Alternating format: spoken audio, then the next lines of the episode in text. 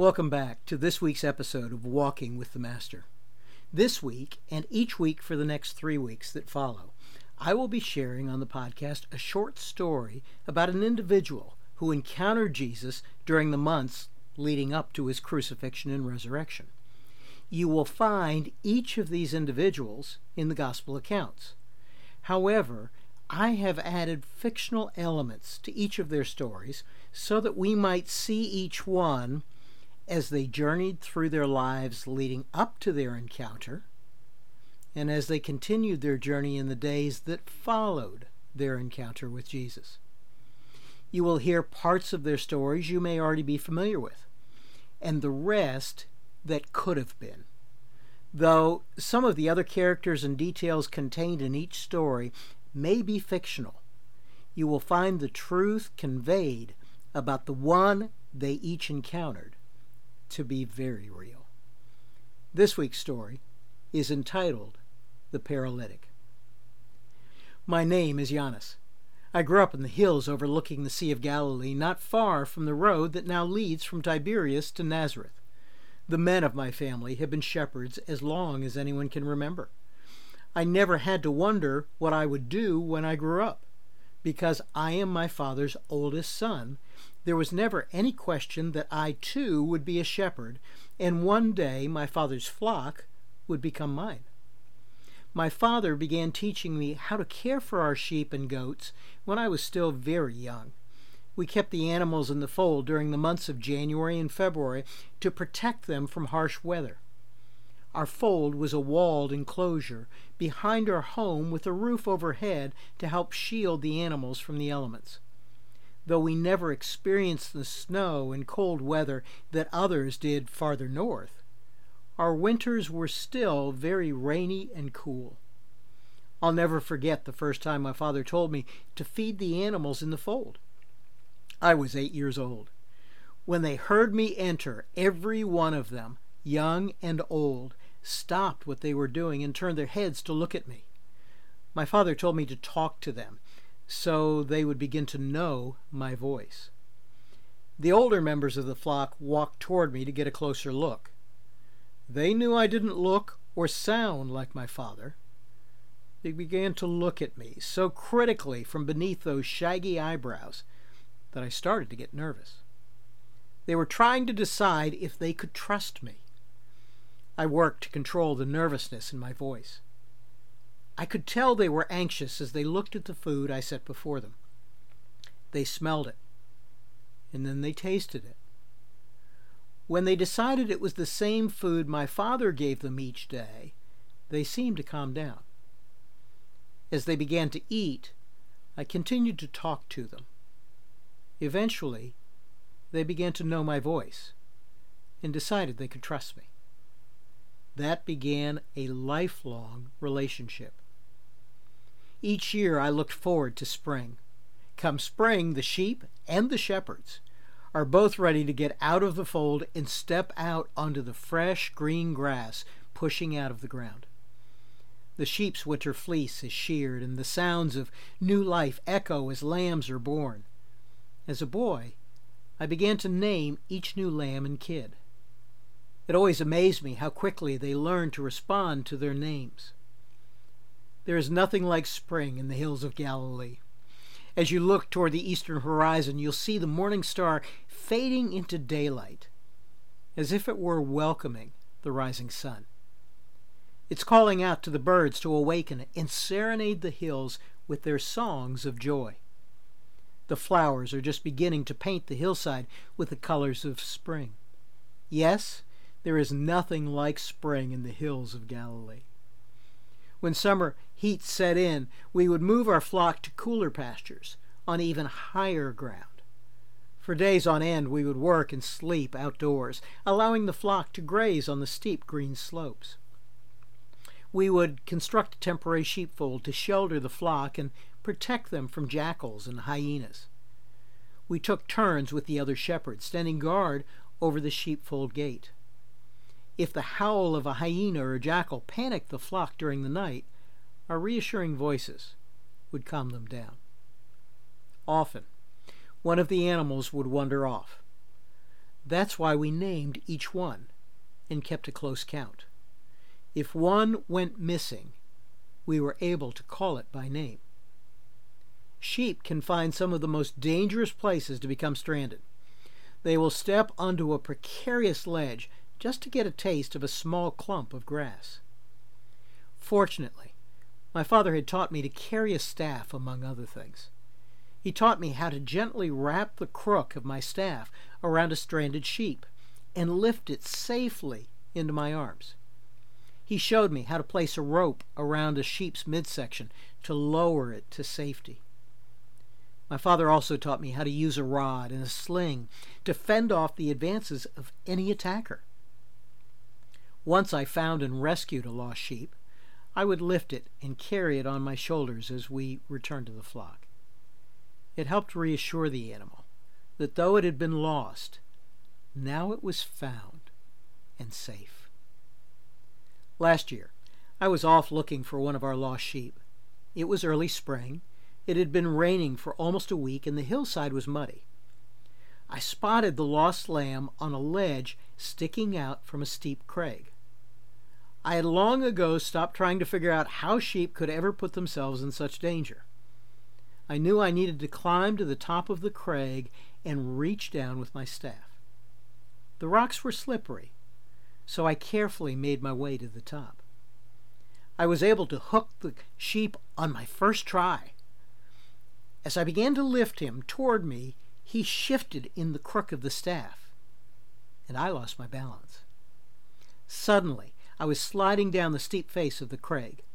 While still cradling the sheep, I reached out with my free hand to grasp something to stop my fall. My hand kept grabbing air until I landed on my back on a rocky ledge. Snap! Suddenly I realized I couldn't move. The sheep fell right on top of me, so I clutched him to my chest. I didn't have any feeling in my legs. One was limply hanging over the ledge, and the other was somehow folded underneath me.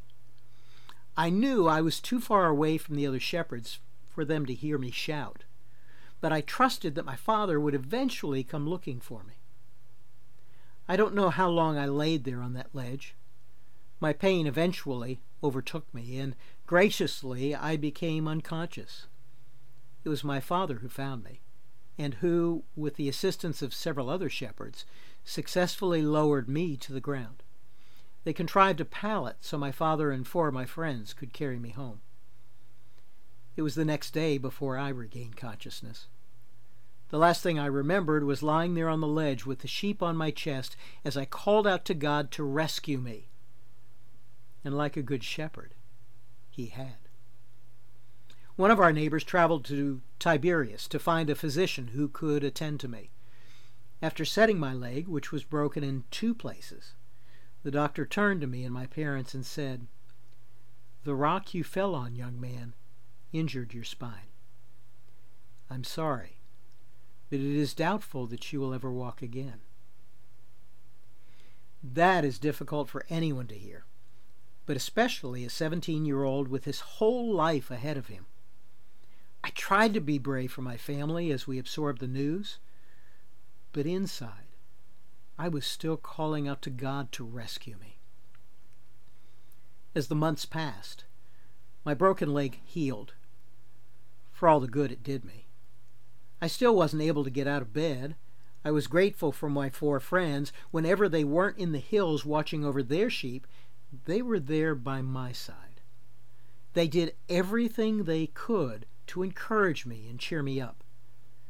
But still the days passed slowly, and I continued to call out to God to rescue me. Eventually, spring returned, and my friends insisted I was not going to miss the sights and sounds of new life. They took me on my pallet to the top of the hill to look down on the sea. They set me down on the ground so I could feel the fresh grass, smell the new flowers, and hear the birds as they delivered their spring songs. I longed to run free and climb the hill with the flock. So I continued to call out to God to rescue me. One day, my friends came to me with stories about a miracle worker by the name of Jesus. He had lived in nearby Nazareth, and now he was traveling throughout Galilee. My friends told me they had heard how he could make the blind see, the lame walk, and the leper clean. Perhaps he could make me walk. It was the first time I permitted myself to have a glimmer of hope. We hear he is in Capernaum, one of my friends announced. But that's a day's journey away, I said, and that's if you have two good legs and are able to walk. Yes, but the four of us have eight good legs, and we are able to carry you, my friend replied with a smile. There was no talking them out of it, and I began to have hope that the Good Shepherd had heard my cry. It took us two days to make the journey. When we arrived in Capernaum, we learned that Jesus was teaching in the synagogue. It seemed as if every man from every village in all of Judea and Galilee was gathered in that place. The crowd had spilled out into the street and courtyard surrounding the synagogue.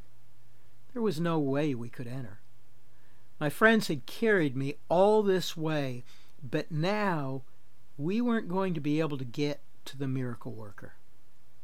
My heart sank. And again I quietly called out to the Good Shepherd to rescue me. One of my friends suddenly looked up and pointed to the roof of the building. All of our lives we have been rescuing stranded and injured sheep by lowering them to safety, he said. This isn't any different. We have not traveled this far to turn away. They carried me up on the roof. There was a man there observing the commotion below. I could tell from the way he was dressed that he, too, was a shepherd. He didn't try to stop my friends. He just watched to see what they were going to do. In a matter of moments, my friends were removing roof tiles near where Jesus was speaking. Initially, no one seemed to notice, which gave my friends the confidence to keep going. Once they made the opening large enough, they attached ropes to the four corners of the pallet. By this time, everyone inside the synagogue was looking up at us, including Jesus. My friends were not going to stop because of a few stares. They began to gently lower me through the opening. The crowd parted as my friends lowered me onto the ground right in front of Jesus. As I lay there on the pallet gazing up at him, he looked at me and smiled. Somehow I felt like I had seen his face before. Then I realized I had, on the day of my accident. As I had lain unconscious on the ledge, I saw him looking at me just as he was right now, and he had told me he would rescue me. Standing over me was the Good Shepherd. He had heard my cry then, and he heard it now. He was going to rescue me. He would free me so I could walk again. He would raise me up.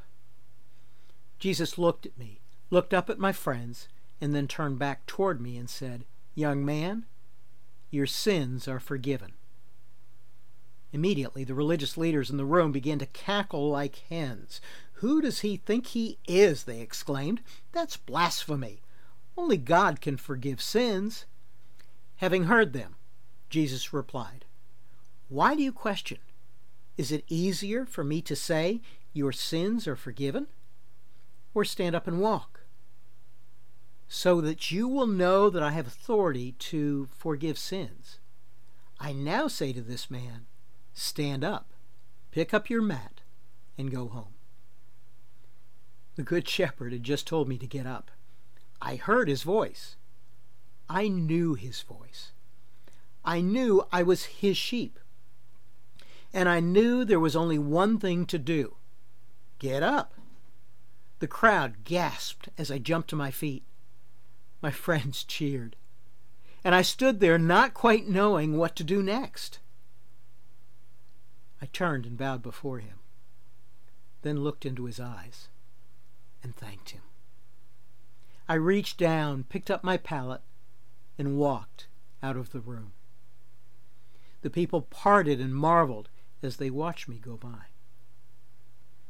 By the time I got outside, my friends were already there to greet me. As we embraced, I realized that Jesus had not only touched my life that day, he had forever changed my friends' lives too. As we stood there together praising God, the man who had been on the roof approached us. I asked him who he was. Me? My name is Shimon, and I'm just another shepherd, he said. A shepherd who now follows the Good Shepherd. His eyes brightened even more as he looked into mine and said, And he just rescued another sheep. You're why he came here today. He knew you would come. He came to forgive you of your sins, yours and those of each of your friends. As you return to your homes, tell your families and friends what He has done. Tell them that today you have all been rescued by the Good Shepherd. With that, he turned and walked away. My thoughts turned back to Jesus. The Good Shepherd had stood before me. He had told me to get up, and I had obeyed. I knew I was his sheep, and I knew there was only one thing I needed to do, and that was to stand up. Now I knew there was one more thing I needed to do. I needed to tell everyone I encountered about the one who had stood before me and rescued me. This story is taken from my book, the One Who Stood Before Us, a collection of 40 short stories. The complete collection is available through Amazon in standard print, large print, or for your Kindle. Information on how you can obtain a copy of the book is available on my website,